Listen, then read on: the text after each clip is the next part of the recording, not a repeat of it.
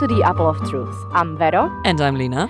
And since we're finished talking about Coraline the movie, it's time for the book. But before we can go into the actual book, we once again, if you listen to our Stardust episode, have to compare editions because no surprise, we have different editions. My edition is illustrated by Chris Riddell, and each chapter starts with a more disturbing picture of a moment in that following chapter. What is your edition? Mhm.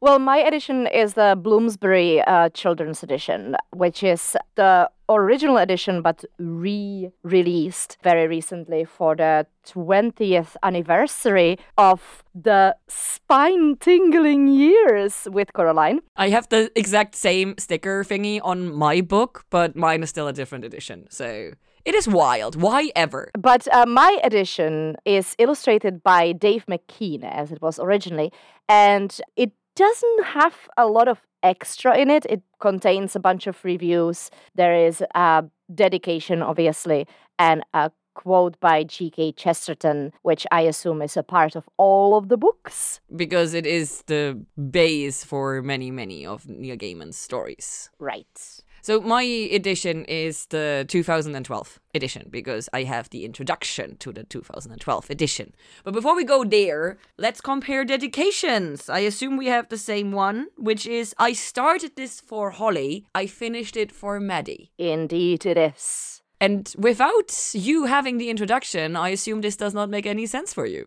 Well, I know what this is, but I don't have the uh, background information. I don't have the full story. Why did it take him so long, for example? There are reasons. And then, of course, the quote by G.K. Chesterton is the one that we have, I think, mentioned several times already through our recording because it is fairy tales are more than true. Not because they tell us that dragons exist, but because they tell us that dragons can be beaten. So true. Seriously, I love this quote so much, and it makes me like get emotional every single time I read it. But there's another line in the book that every time I read it, it makes me tear up. And Finally, as I said, I have the 2012 edition, despite the first page of the book saying it was published in October 2013. So, whatever. I'm very confused. Versions and editions, who cares? This could have been published in 2013 and they could have added the intro from 2012. So the page numbering is also different for that because my introduction is on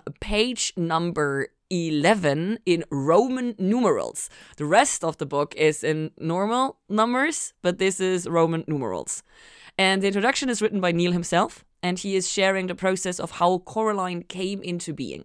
Him writing it for his first daughter, typing Caroline, but it coming out wrong, him realizing that Coraline was someone's name who he wanted to know about, him not having time to write anymore, them moving somewhere else, and then him realizing that if he didn't finish it, his second daughter would be too old for it. And that's why he finished it. So that is the ah. I started this for Holly, I finished it for Maddie. There are many, many more bits in this introduction about the movie sets, about why he wrote it for himself as well as for his daughters, and how people related to it and talked to him about it. Our patrons will get the full thing, as will Vero right now. But for the rest of you, with no further ado, we shall get into the biggest or most relevant differences between the movie and the book. And Vero starts. So I wrote down four biggest things. Everything else we can get into when we actually talk about the book itself. But first, and I think most heaviest difference of those two medias is the absence of Wybie. Because Wybie is basically the substitute for her inner voice, inner monologue.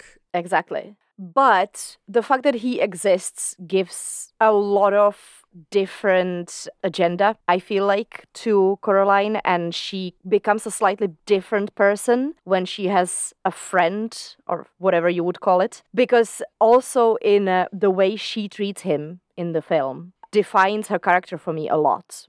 And because we have the absence of that in the book, it gives me a very different vibe to who she is as a person. So that's why it's number one for me. Yeah. Number one for me is that the book is so much scarier than the movie. Like, that for me is the main difference because the entire vibe and everything that are other differences play into the fact that the book is so much scarier. Yeah, the way it's happening, the order of things is different, which to me is a very significant change because as much as it works for the film and the visual medium, I think that it is stronger and heavier the way it is set up in the book. But does that make sense to you?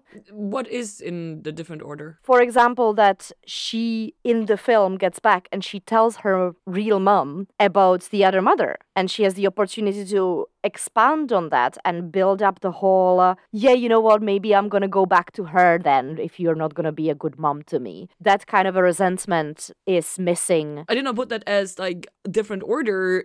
To me, it's in the book, she goes over there once. And after that, she already has no choice anymore to come back because she needs to rescue her parents. In the movie, she makes deliberate choices to go back again and again.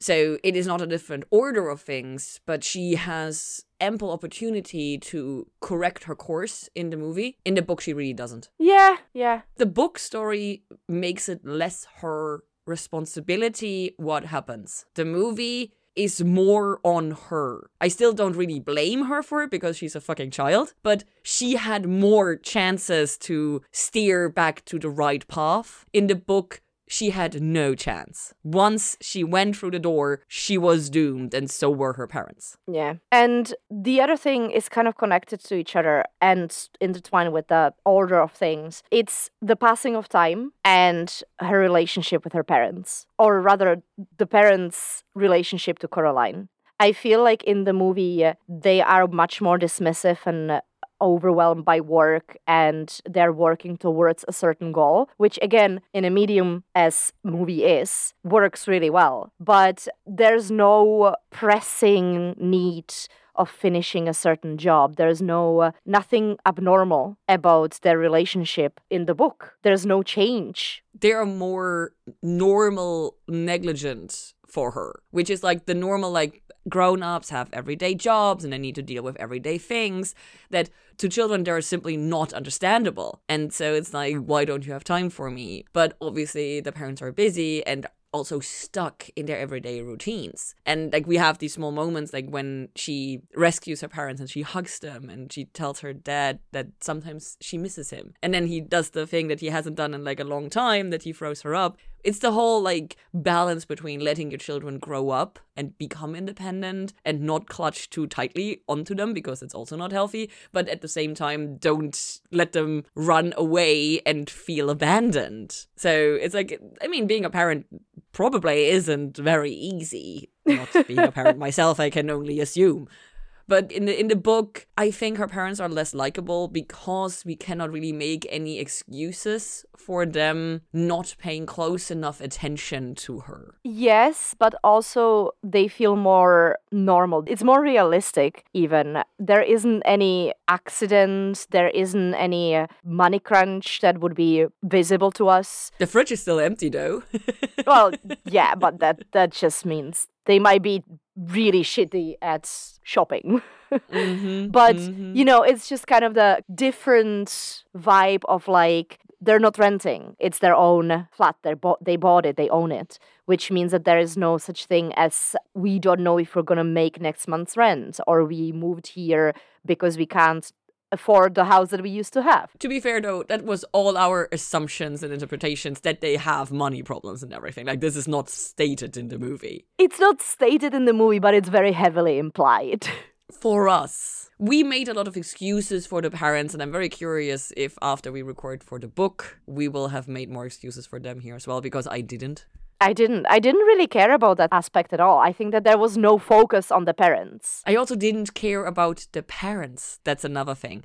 In general, I did not really care about some characters that I cared about in the movie, and vice versa. I cared a lot more about Miss Spink and Miss Forcible in the book than I do in the movie because we learn more about them. We have more interactions, more personal interactions with them. That's probably true. I cared much more for Coraline in the book. She is so much more likable because we get to see more of her inner workings because she is so much more scared and she is so much braver. than she is in the movie. And also, she is so much smarter, which I appreciate. Like, the finale in the book is fucking brilliant. So good. Yeah, and it is deliberate and planned out, and I'm so proud of her. I definitely want to point out that Mr. Bobinsky does not have a name in the book. Mr. Bobo! Yes, so that is curious to me. I also want to point out that the cat is just a cat in both, which is important. And I feel like the, the final difference to me is that, in my opinion, Coraline's growth in the book is more on the inside, and Coraline's growth in the movie is more on the outside, with her socializing with the neighbors, inviting the grandma. All of the effects and changes are more externalized, and in the book, everything is internalized because at the very end, it is about making it through the summer before you go to a new school, which is terrifying. I don't know if you ever switched schools in the middle of a school term or something because I did. And the lead up to having to go into a completely new class of people who already know each other is not great. And so to me, this entire story is overcoming something that is so much worse. And as she says at the end, I mean, after all that, going to school the next day doesn't really seem like that much big of a deal. Haha. so this is more of an internal growth that she can face and handle everything that life basically throws at her. So that I found very interesting because in a movie it is all like with the oh let's interact with the neighbors and oh they're they're not weird they're just eccentric and everything which is like also nice don't get me wrong, but it is less about herself. I think movie Coraline is much more of an extrovert and I'm pretty sure it is in the book itself that she's not talking to other people really. And that's kind of the whole reason why it would be nicer, in parentheses, to, for her to be uh, in the other world, in the other house, because there people would understand her without her having to talk to them. And, uh, you know, I feel with her being introverted but adventurous. So, uh, you know, there's a lot of, lot of things that I see myself kind of align with Coraline. Book Caroline. Yeah, book Caroline. Yeah. And there's also a lot of things that I know that I would never be able to achieve or do, but we'll get to the details very, very soon. Because now, not very soon, now. We start the book. We start the book on page three, by the way, in my edition. We start the book on page 11 in Ooh, my edition. Okay, so, dear listeners, if you read my notes, my page numbers reference my edition. we start with the house description and we uh, right off the bat are shown that coraline has been living in this house for a good few weeks at this point yeah, and that is instantly the biggest difference that it takes Coraline quite a little while to discover the door. It is not the, oh, I go exploring on my first day and there is the door. It is the, I have lived here for a while now and now the door is in existence because, like, it literally says, I think the first line is Coraline discovered the door a little while after they moved into the house, which is like, yeah, a little while is not day one.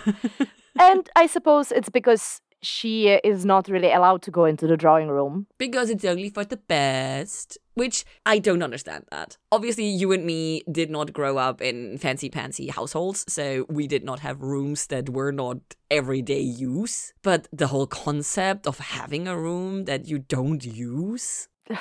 how many rooms and how much money do you have to have to actually have a room that's going to be spare and unused. Yeah, that you don't need. Like, that is something very unrelatable to me. Uh, I mean, I grew up in a house that was built by my dad. And I don't know if I've talked about this on the podcast before, but we did have spare rooms in our house and we rented all of them to students because we were very, very broke when, we were, when I was a child. So, uh, you know, that's what you do with spare rooms. Spare rooms that are in use are not spare, they have different uses. But a room that is just sitting there and waiting is wow. That was wild to me. So, this already leads to another big difference that we instantly see the family owns part of the house instead of renting it which i think also is a difference between how certain countries handle things like the whole home ownership thingy. For example, when you look at, uh, I think Americans, there it is very normal to be like, oh, well, no, you want to own your property or something, right? Yeah. They are not a, a renter uh, society. Germans, for many of us, it's totally normal to just rent.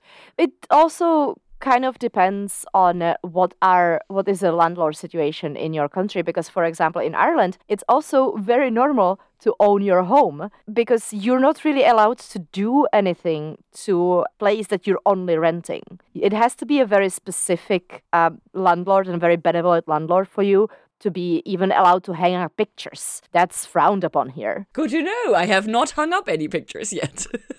yeah, because you make holes in the walls, you know, like why would you, you know, people do it obviously, but especially if it's not your own spot, you know, you're going to have to fix it afterwards, and a lot of people just don't. Another big, big difference that we have in the beginning that for me is really, really important Miss Spink and Miss Forcible live on the ground floor and not a subterranean floor. Mm-hmm. So, given how old and not really mobile they are, this makes a lot more sense. Yeah. I mean, it also makes sense that in the movie they gave them the little ramp thingy. Yeah, but it makes a lot more sense to have them live like in the base floor, not in the sub basement. Which, yes, it looks nice in the movie, but no. And as I pointed out, Mr. Bobinsky, not named, not right away, and The old man upstairs, he has a conversation with Caroline. He calls her Caroline, which is the one time where she openly reacts to this until basically the end of the book. And she corrects him. she also corrects Miss Spink and Miss Forcible. Does she? Yes, the first time she goes there. Oh, I missed that. Anyway, I feel like it's set at the beginning and then it's left. And they always call her Caroline. And it's not like she doesn't actually say anything, but she just moves past that, or we, we move past that in the book just because it's a waste of space to react to that again. We start with exploring the garden, and that happens the day after moving in, but she only finds the well on day three. So, once again, as is usual, in the movie, the entire timeline is entirely compressed, and in the book, we get a lot of time in between. And of course, we have an overgrown tennis court in the book that is missing in the movie. And so now I'm wondering if the barn that I mentioned with why do we have a separate building, if that was like a better visualization for there is other falling apart things. Because a tennis court would not have looked nice, you know? It wouldn't be very identifiable, I don't think. Yeah. So that makes me wonder if, like, basically the tennis court got turned into the barn. Possible, possible. Especially since we have the orchard there and everything, it makes sense to have a barn there. And as you said, Coraline is an explorer. She uh, loves to investigate and discover new things, and she uh, goes through the whole process of discovering the well. And we have basically the same moment that is pictured in the movie where she drops the pebbles into the knot hole in the wood and listens for the sound. I love this because this again shows off her character because she is such a good explorer and she gets interested in all the things around her and she wants to discover all of them. She will have this knowledge to then come up with the plan that she does at the very end. So it's just really lovely that she has knowledge and she keeps it in and she manages to utilize it at the right moment. Also, it is very telling of her character that she is being warned of the well, and so she immediately seeks it out so that she can avoid it. I absolutely love that as her character description. Did you catch the mention of the fairy ring? I did, and it's not in the same spot as the well. Yes, but I find it very curious that we still have a fairy ring because fairy rings have power, la la la la la. And when I finally finish my Beldam, Devil's in the Detail, you will understand why I point this out so much. But yeah, it's not around the well, but it does exist, it is there. And then we go to it's the rainy day. It's two weeks in, and now we finally have a day. It rains so much, and Coraline is trapped inside. Remember how I was like, "Girl, if she had any books, then she would be reading them, and if she had this, la la la la la la. Here we explicitly get the information that she has books, that she is a reader, but she has read them all. Yeah, I feel like that's a, a bit of a Neil Gaiman insert there because we have heard in the in an interview that he as a child would go into the local library because he has read everything that he's had at home and if he didn't get a chance to go to the library he would just reread the Narnia books. Yes. And I love the self inserts when it comes like that. Also, she tries to watch anything good on the telly, but there's nothing good on. I love that jab. Daytime television. Boo. And Coraline does try to busy herself before she starts bothering her dad, which, once again, in the movie, it comes across as if she does not even try to find anything to do with herself, but instantly goes to annoy her parents. And here, she did her due diligence, basically. She tried to find something to do, but there is nothing to do. So I blame her much less to actually go and annoy her father. Yeah, it feels like she is a little bit more used to trying to busy herself. And she likes it usually when she can go outside, which I appreciate. It is in her nature to go outside and be by herself. She is a solitary creature. Yeah. I love that about her. And th- she does come to her father, and her dad says, Count all the doors and the windows, list everything blue, mount an expedition to discover the hot water tank, and leave me alone to work, which is basically word for word what he tells her in the film. He also, or in this scene, we also have mention of the drawing room. And I don't know about you, but I did not know what a drawing room is. Because, as we said, neither of us had one growing up. And so I looked it up. A drawing room is a room in a house where visitors may be entertained and an alternative name for a living room. The name is derived from the 16th century terms withdrawing room or withdrawing chamber, which remained in use through the 17th century and made their first written appearance in 1642. So I'm pretty sure the drawing room is what you see on like Downton Abbey. After having the meal, the women withdraw into another room and the men are in the other, you know? Yeah, I uh, knew what a drawing room was, but I didn't know it's from withdraw. I always thought it was because you just go entertain the guests there, and one of the entertainment was drawing, obviously. And that's where my head was. Well, now you know. Now I know. But yes, she asks if she's allowed there, so that tells us that she is not, normally, at least. yes. and that makes sense then that she hasn't discovered the door up until now because she wasn't allowed into the room. and she was busy outside, so she had no reason to like sneak around inside the house.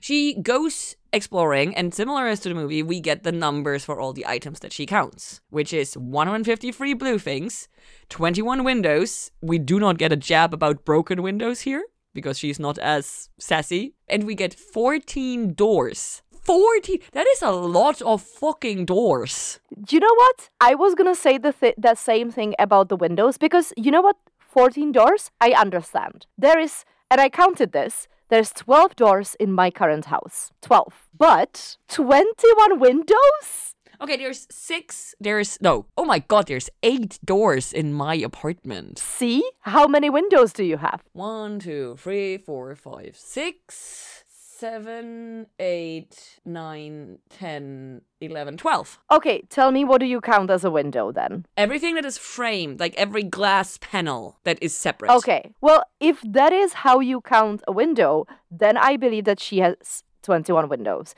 But how I count window is a hole in a wall is a window. So this entire thing next to me is not two windows, it's just one because uh, it's it has one open door thingy. Yeah, yeah, it. yeah. So another big difference where I had to make a ha ha ha note in my notes is that the door, the door, is big in the book. It's not a small door that you have to crawl through. It is a big door. You know what? I just realized that I was so into the idea of the big door and like reading the book twice over and um, reading all the interviews and stuff, and uh, Neil referring to the door as the door that they had in- his house that I completely forgot that the movie door is tiny. Yeah, because it's the column. It's not huge. What do you mean? It's the normal size, and I didn't connect it until just now. And also, w- later on, when she opens it, it opens directly into a hallway. It's not the column, as we see in the movie, but it is the hallway. Yeah. So that is like really, really interesting to me. But then we get a lot of bits that are completely the same with like the explanation for the door and the locking of the door, or the not locking rather. And then we go to dinner, and even that is all the same. So, like, there are so many moments in the book that are like literally verbatim taken into the movie, which I appreciate. It is really nice. The difference for me with the dinner is that in the movie we get to see the dinner and it is we have agreed it looks disgusting. It looks really really bad. But when dad explains what it is in uh, the book i actually really want that. Because you're not a child. it's a stew. Who doesn't love a stew with tarragon garnish and melted cheese? No, sorry, as for a child, it sounds disgusting. Yes, but it just shows to me that it's not actually just the fact that the food is bad, it's just the fact that the food is more adventurous than Coraline is willing to accept right now, which is fair enough. Like, I get that for, for a 10 year old. Were you an adventurous eater as a child? I kind of ate everything. Like, when you have two older siblings, you have to eat everything, otherwise, you will not eat.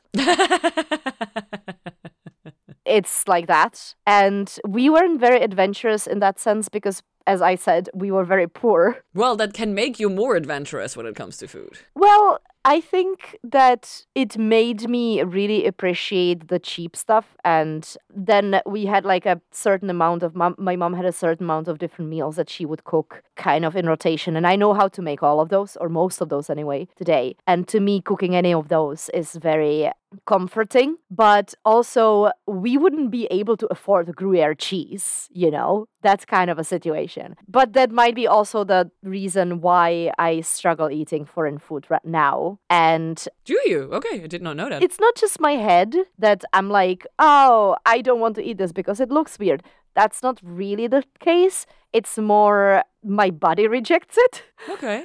I struggle with a lot of uh, spices that are, you know, like curry spices and stuff like that. It just makes me feel sick. So uh, I generally try not to be too adventurous with my foods because I uh, have bad physical reactions to them, Okay. which maybe because I'm not used to them. I literally eat everything. As a child, I detested several things that my mother cooked. So for a very long period, I was a ketchup pasta child. Ugh, so bad and non nutritious. It was so much better than the alternative. But otherwise, I ate a lot of weird shit growing up because we spent every weekend at my at my father's and his wife would cook and then we like we would go out for like dinner or whatever.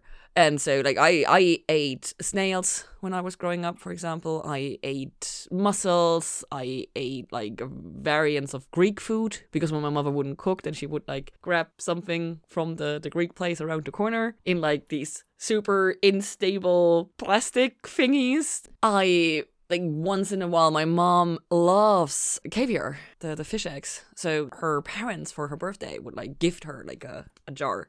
And so of course i got to try it. Disgusting but i still got to try it. And my my father was super into cheese. So we would have weird cheeses like french cheeses and spanish cheeses and whatever. Like the the Tête de Moine the the fucking monk's head. Like we had the, the one where you like with the you you go around in circles and you scrape like a thin layer off it and then you eat it Ooh. so I got exposed to a lot of, of weird food in that way. And then, of course, I got the whole gross, classic, traditional Bavarian food with my grandparents, with a lot of fat and everything, which I also appreciated.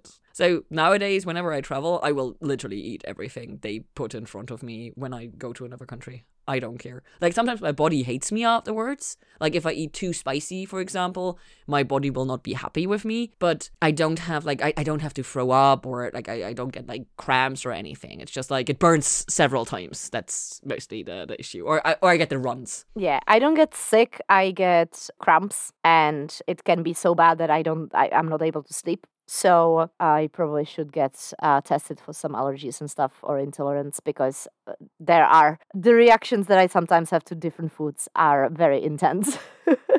I feel for you because I enjoy being able to like literally eat everything. But let's go back to Coraline and the recipes. We finish the dinner and she goes to bed and then she wakes up. And here we have one explicit moment that we never get like this in the movie. And that is how uncomfortable Coraline is with spiders. yep. In the movie, it is only ever alluded to, but it's never stated. Yeah, there's a several moments like this throughout the book.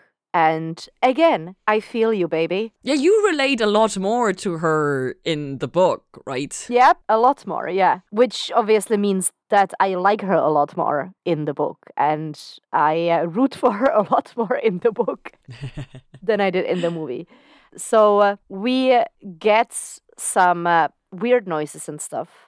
And we have the first interaction with the door. Yeah, but that is very different. So it's the middle of the night, and she goes downstairs and she opens the door, and the wall is still there. The door is open, and she's sure that she closed it, but the brick wall is still there. And so it's like, ooh, creepy, creepy, creepy. And here I want to remind our dear listeners that during the movie episodes, I have this theory that all of this is in Coraline's mind.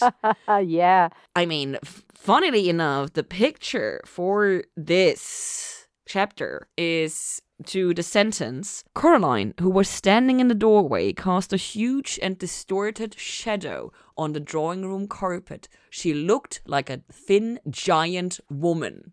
So, literally, when Coraline walks into the drawing room, she is casting a shadow that looks like what Beldam looks like later on. So, here, walking in the night, yes, you have a very different picture, but walking in the night after being woken up, the seed is planted in her subconscious for everything that happens afterwards. Nope. Because she is scared of spiders and she sees her own distorted shadow, and all of that molds around in her brain, and then the rest happens.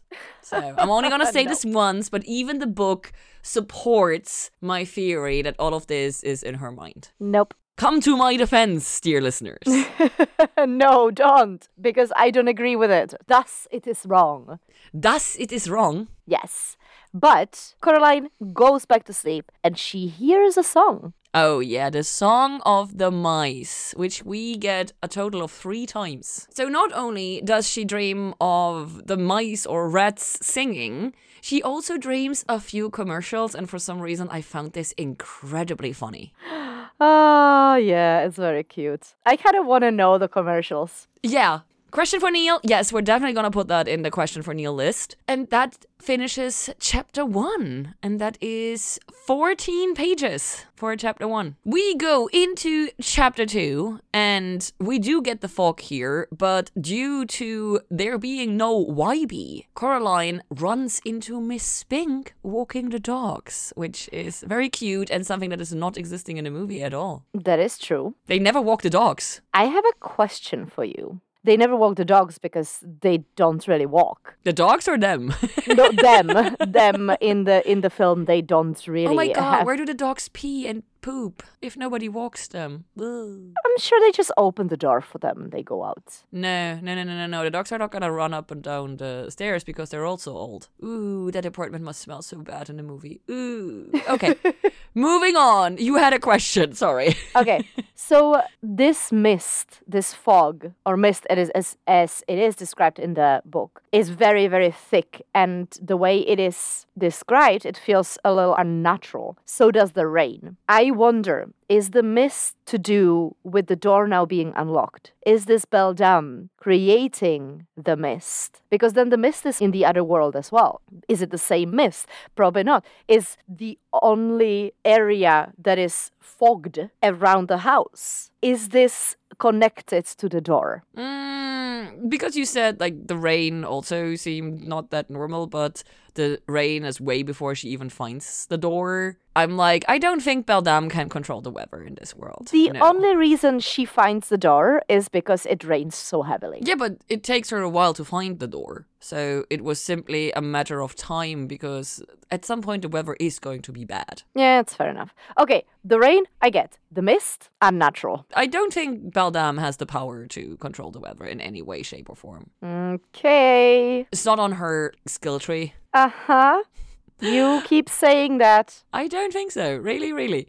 After running into Miss Spink, we do get an interaction with Mr. Bobinsky, who I simply call Mr. Bobinsky despite him not being named that in the book. It's simply much easier for me. I just call him the old man upstairs. And while we do not have the delivery of cheese packages, he does smell of weird cheeses. And we get the whole interaction with him trying to train the mice. And we do get the warning with the mice using her right name. Yeah. Listen to the fucking mice, Mr. Bobo. And Coraline. I. true. True. I think it's weird that he can talk to the mice. I want to know what the story is there. Do you think he can? I think so. Because why else would the mice be so on the money? How else would he mention the door? Maybe he is actually a seer and he is using the mice as a uh, tool. It's better to come across as crazy as as powerful. You know what? That doesn't change the fact that this is weird and Oh yeah. very much unnatural to our world the way we know it. Oh, I'm not gonna say the word. There is no way I'm gonna say the word. No. Uh-huh. Uh-huh. Uh-huh. So we get the warning from the mice. Then she goes home and tries to entertain herself again. And she tries drawing at the behest of her mother. And so she tries to draw the mist, which does not really work, but instead she ends up with basically a modern art piece because she writes the M I S T in a very interesting way. And her mother even comments on that. I would like to know how is that portrayed in your book because I don't know if this is the same way. So, wait. There. Yeah. Okay, so it's the same way as I have that. It's also on the same spot in the page. This is page 20 for me. Well, 26 for me, but yeah, the, the formatting is the same. Yeah, it's kind of like a uh, art nouveau piece. Yeah, I like it. It reminds me of several other stories that I could share, but we already did too many tangents. If you want to hear them, become a fucking believer, please. So after failing to entertain herself with drawing, she goes to annoy her dad, and her dad is super fucking helpful because he says, "Learn how to tap dance," which okay. I mean, it's an idea. Can you imagine how annoyed he would be if she actually did learn how to tap dance? tap, tap, tap, tap, tap, Yeah. tap, tap. It would be fucking hilarious. And since that doesn't really track with her, he sends her to the two actresses at the ground floor, Miss Spink and Miss Forcible. So we go down there now. And we have the tea leaf reading situation, but it is slightly different than what we see in the movie. Because A, it is one session of two. So in the movie, everything is conflated into one which is unusual. And number two, Coraline in the beginning is slightly alarmed by this information. And then afterwards, she feels that being in danger sounds exciting. But we at least have a moment of apprehension here. So, the big difference. And of course, this is also where we get the stone. We get the fucking Adder Stone. And it is not hidden in a bowl of toffee together with the other items of power. yes. It is interesting that she gets the stone before even realizing she is in danger. And it makes a lot of sense to me that she gets it before she goes over in the first place. Because this way, the stone protects her the entire time and uh, it has more powers than it did just in the film. Yeah, it is also made a lot more explicit that it does protect her in different kinds of ways. Like when she touches it, the fog of her mind is clearing, and when she touches it, the other mother stops touching her and stuff like that. So it is much more powerful. It is not just for finding the stolen hearts, it is also an actual protection. Yeah, and she also doesn't lose it. She not only doesn't lose it, she returns it, which I appreciate. Exactly. Yeah, that's all I have for chapter two. It also feels interesting seeing uh, the characters of Miss Spink and Miss Forcible compared to the movie, where they seem to be these undercover spies with items of power hidden in the fudge and stuff like that. Vampire warlocks is what we call them. Vampire warlocks. While here they're just kind of eccentric old ladies, which is still still really really fun and it's more real again a more realistic portrayal of a character than in the film. And it feels like the the movie is doing a great job of being for kids. So all the characters are more of caricatures while the book is very realistic when it comes to describing all the characters and stuff Which is funny given that the story still is a very fantastical story, but every character in it seems so much more tangible. yeah grounded Grounded, that is the word. Mm. Grounded. yeah Nice. And as you said already, Coraline finds the aspect of danger very exciting. Which tracks with her character very much so. That is another thing. I feel like in the movie we jump around a bit when it comes to her personality and her motivation. The book is much more coherent in how she works and how she thinks and how she acts, you know? So that is also something that I enjoy a lot more. Now, in the next chapter, we go uniform shopping. Which is curious because this happens in a movie after she has gone over to the other world. Here, the door, the brick wall has not even vanished yet. So the timeline is really, really curious to me. Yeah, and it feels much more as a regular mother daughter relationship to me. Coraline bothering her mom about the gloves and stuff, Which are green, by the way. which are green.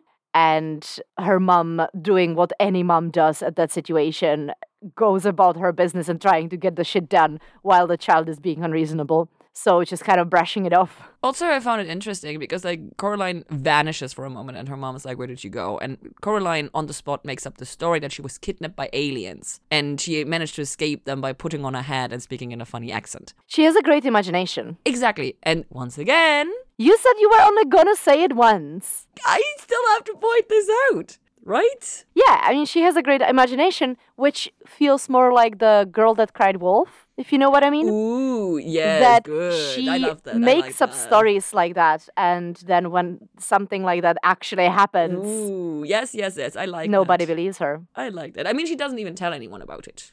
Right, not She doesn't really have when. She tells the police. Well, she tries to tell the missus, but they don't listen to her either. But, and she tries to tell the police, which is like impressive. No, but I I like the the girl who cried wolf. Gets a very good point.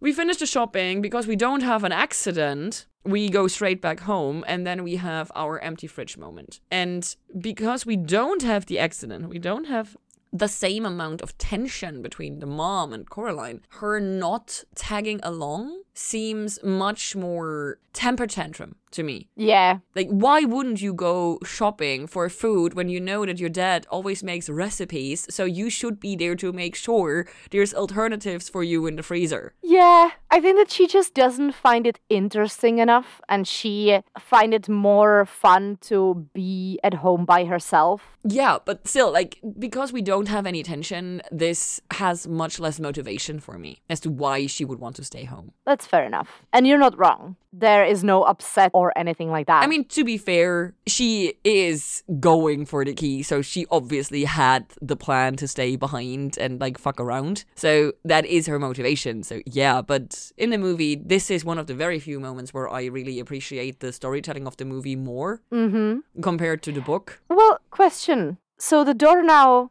is locked again. Otherwise, why would she be looking for the key? Exactly. Why is it locked? I don't think it gets mentioned ever. See, I have a theory. Ooh. The mum also had a weird dream about the door, and she just felt uneasy just leaving it unlocked like that. So she decided to lock it again. No, but it's a really good question because I'm really, really sure it does not get answered why she needs the key. I feel like that's a really good explanation that the mum also feels slightly uneasy about the door, so she might as well just lock it again, you know? So, uh, what if she also had the dream, or what if she also heard the, the rats? No, there's no there's no mention as to uh the door being locked. So I want to put this on the question list for Neil. Mm-hmm. When does the door get locked? Did it get locked by the mother or someone else? And why did the mother lock it if it was the mother? Well, it couldn't have been Coraline. She couldn't have locked it because she wouldn't reach for the key. Yeah, but so I, I still I want to put those questions like who did lock it and if it was the mom, why did she do it? Yes. So Coraline has to climb up like on a chair and use a broom and everything. So it seems much more complicated than it was made to look in the movie. That she actually has to reach the key. Yes. But she's not reaching just for the one key. She's reaching for all of the the set of all the keys and they clearly keep them somewhere which is childproof normally. Which is curious because she does not strike me as someone who would like misuse keys. It makes more sense to me because then in the movie I didn't really understand why would the mom put the key the one specific key so far out of reach when uh, the rest of them were just randomly in in a drawer. Somewhere, you know? Made more sense, definitely. She wins the fight with chair and broom and key, and so she goes to unlock the door. And this is the first time that there is the actual corridor. It is, of course, the same situation as it is in the movie that right now there are no grown-ups around to like witness this but also coraline's inner narration is described here as knowing that she's doing something wrong which I find very curious. She subconsciously knows that she is not supposed to be doing this and that this probably is not a good thing to do, but it is exciting. So, I have a theory of why the bricks are gone this time. Okay, let's hear it. When they unlocked the door for the first time, the something, if it was just Beldam or if there's something else in there, regardless, woke up. It was in limbo for a very long time. That's a reason why there was the brick wall and everything. And by opening the door, unlocking it in the first place, place, it's allowed a disturbance. And then the spying rats came in and uh, kind of looked around and saw what's there and what's Coraline's life. So uh, the wall couldn't go away until the world on the other side has been mirrored into Mm. image. I like that. So basically, the first unlocking woke the presence in the hallway because there is something else in the hallway. It is not just Beldam, and the cat alludes to this later on. And that power that be woke up, which also, of course, affects Beldam. And so Beldam now has time to spin, literally, the new world. She creates it. And she sends out her rat spies to get all the information as to, okay, what do I need? And so she creates the house and she creates the neighbors because we don't even get the garden. So everything is very, very together, condensed, yes. And when it's ready, then the brick wall from our side, because the rats were already able to pass through, but now the human brick wall basically gets removed because now everything is ready. I like that. That is a really good theory. I am fully subscribing to that. I have a lot of theories, apparently, turns out. That is totally fine. I still have my main theory that you hate. So Because it negates everything else that I come up with. that is totally fine. That is totally fine. I love being a naysayer. We enter the corridor with Coraline, and right away the corridor feels familiar. And it makes sense because this is literally the hallway of her apartment, just on the other side. So I actually really like that this is already part of the other apartment. Yeah, and it's a human sized. But there is no connecting piece in that sense, you know? Yeah. The Colin in the movie is neither here nor there. This is fully part of the other apartment. And I like this black white separation between the two worlds. So I appreciate that. And also, of course, uh, you did realize that our boy with ice cream is not a boy with ice cream here. He is a boy with bubbles and he hangs in the hallway and not the drawing room. Yep. And ah, he has eyes. Evil eyes. He has evil eyes, but I don't believe those are button eyes. And he's looking at the bubbles like he's planning to do something very nasty indeed to them. Which makes you wonder what nasty things could he do to bubbles except popping them. Murder bubbles. Yeah, when you pop a bubble, you murder the bubble. Bubble, bubble. Bubble, is bubble. a fucking stupid word, I just realized. We continue through everything, and then she hears like the noise in the kitchen, and she goes there, and this is where we meet the other mother for the first time. And right away, the other mother is taller and thinner than her mother. In the movie, the first time we see her, she's a perfect copy aside from the eyes. It is interesting. And I'm not sure which version of this I like better because I think visually it works better when she looks the same if you are watching a movie. Yeah, she needs to look the same in this in the beginning. Yeah, but it is much more menacing if Coraline realizes that there's a difference, that she is a different person. But it should not be menacing. That is the problem. It should not be menacing if Beldam is meant to succeed. The thing is, right? Think of the stone. Would she look exactly the same if she didn't have the stone? That is a really good question. That is a really oh oh we're putting this on the list. This is a fucking amazing question. Is the reason that Coraline sees Beldam truer in her form than she is supposed to because she has the Adder Stone? And we she doesn't have the other stone in uh, the film when she's there for the first time. Yeah. Ooh, I like that. I like that. I like that. This is really good. Mmm. Vero, you're on fire. Oh, this, um, I know. I don't even know how I'm doing this. Once in a while, you have seriously fucking perfect theories. Thank you. I'm gonna take it as the biggest compliment that I can. So we have the whole kitchen interaction that is basically the same, and then we go to the other father, and here the differences really start showing because not only does he not sit on the piano or anything, he sits on the computer, but also he seems much less benevolent towards her. Like he still seems softer than the other mother, but the movie Other Father had such a genuine love for Coraline. yeah, he was created to love her. The other father in the book seems to me more incapable, and that is why he keeps slipping up, not because he actually loves and cares for her. I think that in the movie, he is created to love her, so he loves her. While in here, he is created to be a companion, but he is speaking and he doesn't have anybody to talk to, so he just talks to her. I think he's created to be a prop, but he needs to speak, and that is where the problems arise. Because if he was a prop like Wybie in the movie that does not speak, he would not be a problem. But because he needs to speak, he is a danger that Beldam did not anticipate. So there is just a different motivation behind the creation of specific characters in her play. In the Fey realm makes all the difference because intention becomes action and becomes reality. hmm. So you agree that fairy world is real? I mean, I will not risk offending fairies by stating their lack of existence. Especially since you live in Ireland now. No, but we continue from the other father's room into more differences. We go through the dinner and everything completely the same, like exactly the same. But actually, I need to point out Coraline does eat a lot more in the book. There's a lot of detail oriented towards the food that Coraline consumes in general. I want all of that food. It sounds so tasty. I'm so upset. I have actually a new recipe from this read.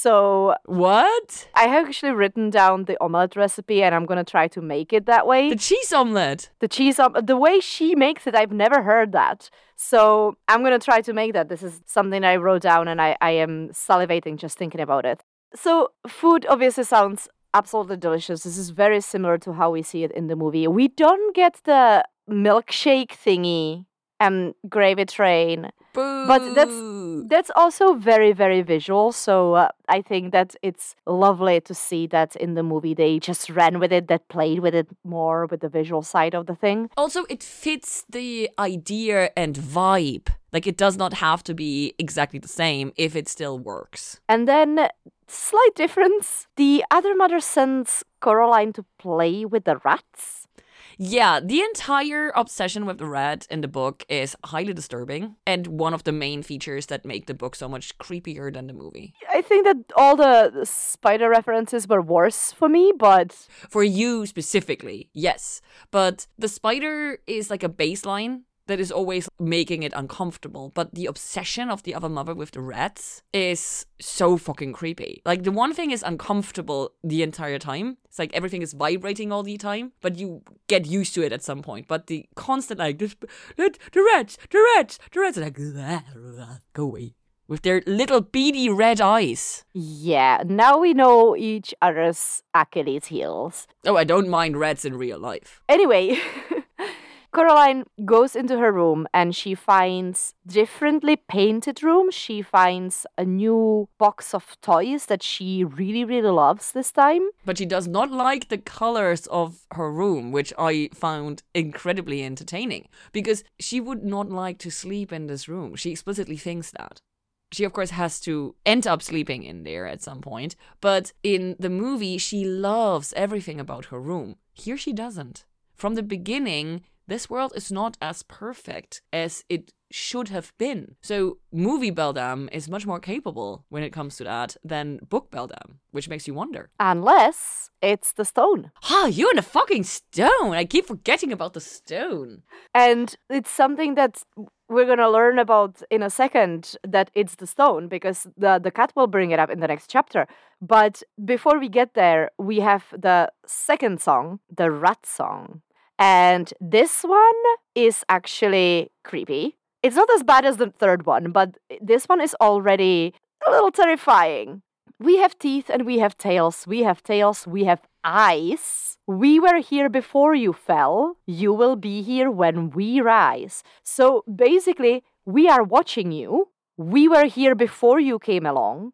And we will take you over. We will be here and we will rise on top of you. Gross. Fucking gross. It's uh, like there is clear intention behind this song, and that is the rats will be here after you are gone. I mean, yes, they probably will. yes, but there is not a normal life expectancy for a rat. No, no, no, no, no. It's not like this this exact same rat, but rats will be here. Well, yeah, okay. It's a little less menacing to me. Humanity is gonna destroy itself, and then rats are going to take over the planet. I'm pretty sure of that. The rat people. No, because like their their hands and feet are actually they could evolute into thumb usage. You know. Evolulu. But for me, the most important part is that here, the first wonder is her room with the toys and the intention of the rats being like something positive and entertaining because they do make this performance that is like impressive and la la la la la. The thing is, you're watching this and it's pretty, but the words are menacing. Yeah. So instead of the garden, because the whole gardening aspect is missing in the book, there was a pure movie edition. It's so pretty. Yeah, but once again, it is a visual thing, so it makes sense. And having the room as the first wonder makes it also much easier to contain everything inside the house. So makes sense, and I appreciate it. Good storytelling. I know. I wonder. This person who wrote it is probably pretty good at writing, right? Yeah, I, th- I think he. I think he's done it before. I feel like there may have been some sort of an award for this book. I don't know. Ah, who cares about awards? I know. Maybe we should probably read something else from from this person. No, no, I don't. I don't think we need to. But this concludes chapter three. Yeah, with the rats disappearing as the rest of the chapter is under the hat of the weird man upstairs. Gross. So I want to at least point out before we go into chapter four that right away the rats and Mr. Bobinsky creep Coraline out, which is not the case in the movie at all. Yeah, I think that she is much more perceptive here. She uh, realizes that everything seems to be right, but it's just not just right. It's like just a little bit off. I would say it's more than a little bit, and she tracks it. Noticeably off. And the fact that I have said the stone a chapter ago, it makes sense. It explains away a lot of these on a paper, it should be great. It should be amazing. It should be really cool. Like watching a bunch of rats or mice or whatever do a great dance for you and whatever and having this theatrical thing happening on the paper it it should be amazing on paper it is amazing it's just a little off and it is the stone it has to be the stone hmm. or maybe she's just smarter and more empathetic because she has moved past the sociopathic period of growing up. now, in the next chapter, she goes back outside. Mm-hmm. Because she does not want to stay in her room. Because it's ugly and she doesn't like it and it makes her uncomfortable. And her other parents are waving goodbye to her. Enjoy your exploring, Coraline. We'll be here when you come back. Which is such a nice sentence, and it is so menacing at the same time. Gross, gross, gross. But Coraline sees the words above the Miss Spink and Miss Forcible doors, but she doesn't go in yet. Because as a creature who loves exploring, she wants to see the grounds and see what's out there first she will always choose the garden over a theater, which is something that I can't really agree on with her, but I will give her that one. it did not have to be a perfect match between the two of you, okay? Mm, not this time, no.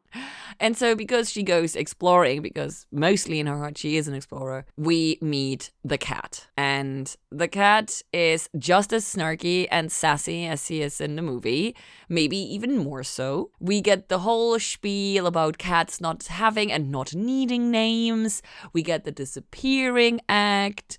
And as you pointed out, we get the reference smart of you to bring protection, but there is no elaboration on this. Yes. But otherwise, this is literally taken word for word to the movie because the scene, sorry, is fucking perfect. It's really good. There's two things that I noticed in this scene where uh, they might be slightly different or interesting to me compared to the movie.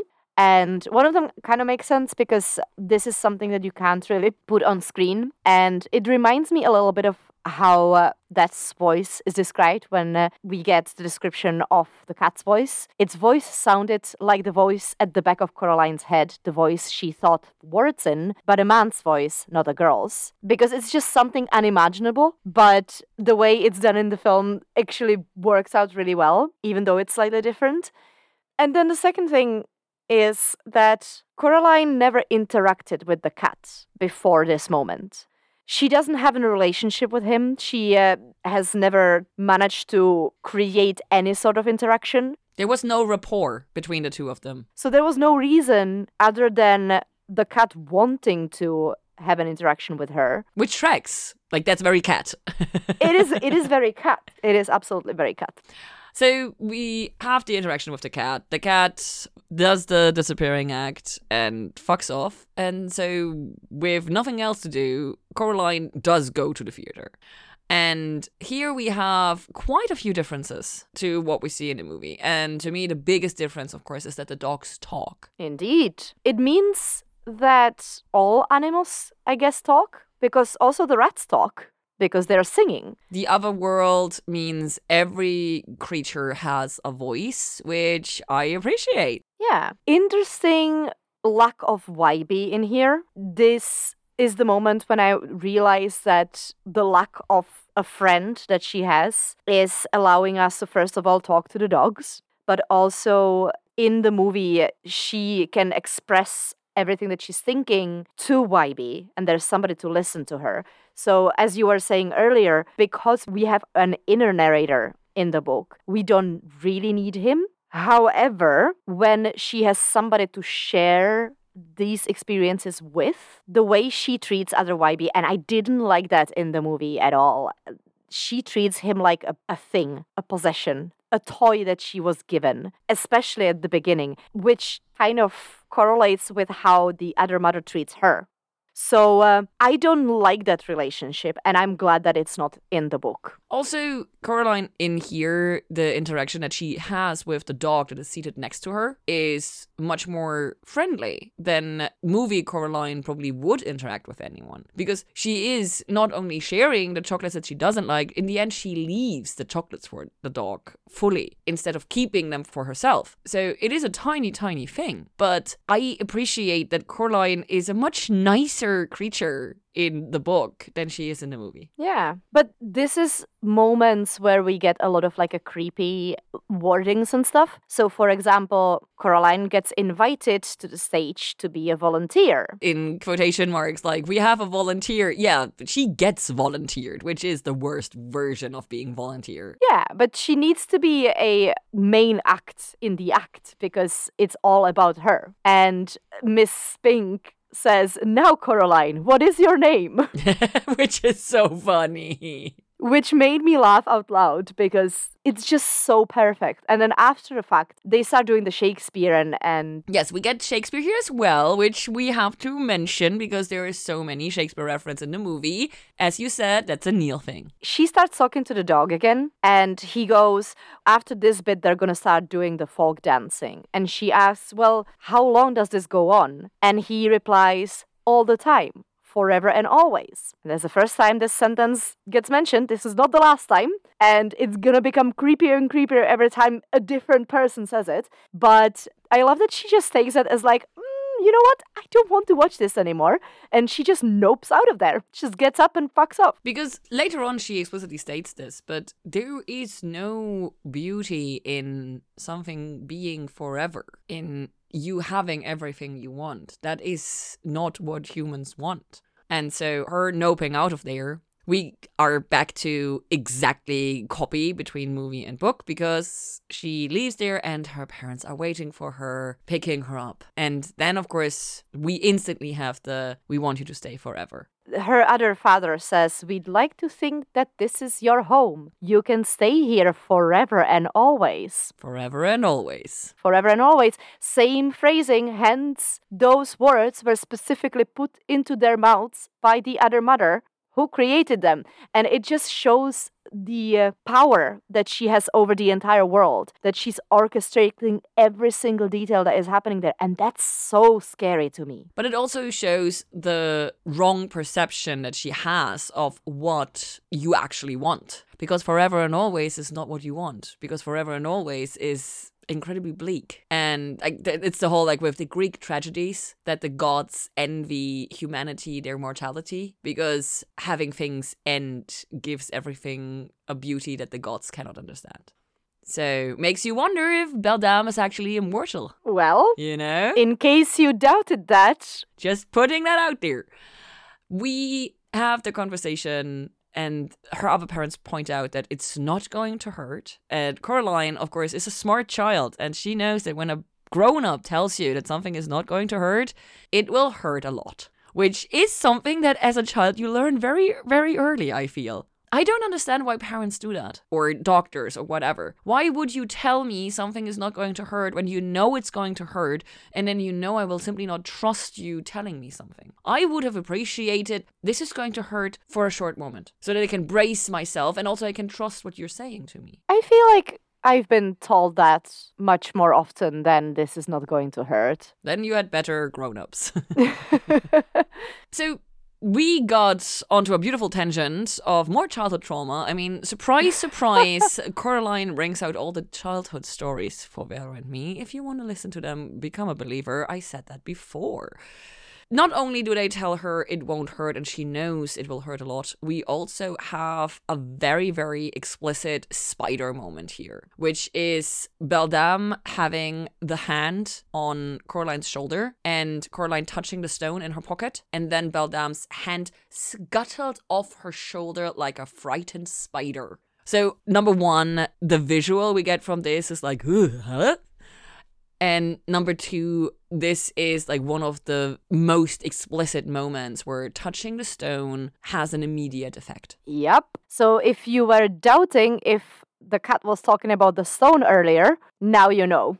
And now also Coraline knows. I'm pretty sure she connected. And she actually leaves here because she leaves the same way she came. She goes through the door. This is not like in the movie where she's being happily tucked into the bed and falls asleep, but rather she has to make her way back. And in the corridor, she feels that there is something very old right behind her. Very old and very slow. It is so fucking scary.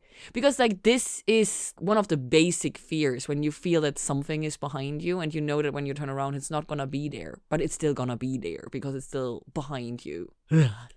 it is a moment when I wanted to know what is it, but I also I don't want to know what it is. I'm very happy that we don't get told what it is because if he ever decides to write another story in the Coraline universe, this is perfect. And also this way it gives you so much more freedom to play around with it in your brain. Yeah, it's scarier. It's scarier this way. Not explaining things when it is well done is the best way to make shit scary. Yeah, when you're not explaining things because you don't know what it is happening, if you don't have the answer and not explaining things, it can be a very, very frustrating because you want to know things.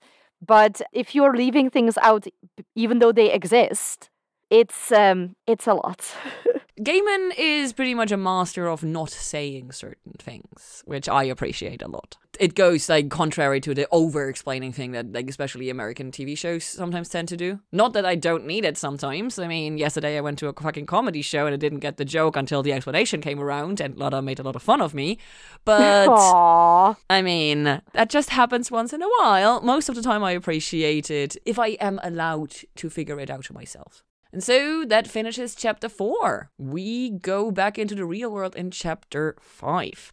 This is all that we have time for this recording. no. And who is surprised by this? No one at this point, unless this is the first time you ever listened to us. I'm shook. Yes, shooketh to the chorus. And so we shall end it here and hope that you tune in again in two weeks for the next part. Will it be the final part? Who knows? We don't because we haven't recorded it yet. There is a lot to talk about, and we never shut up. Let's put it that way. Thank you so much for listening. Please follow us on our social media. We have Blue Sky as well. So if you want some codes, y'all, you know where to find us. We have our Patreon, of course, at patreon.com slash TAOT podcast. So you can find us there and support us there.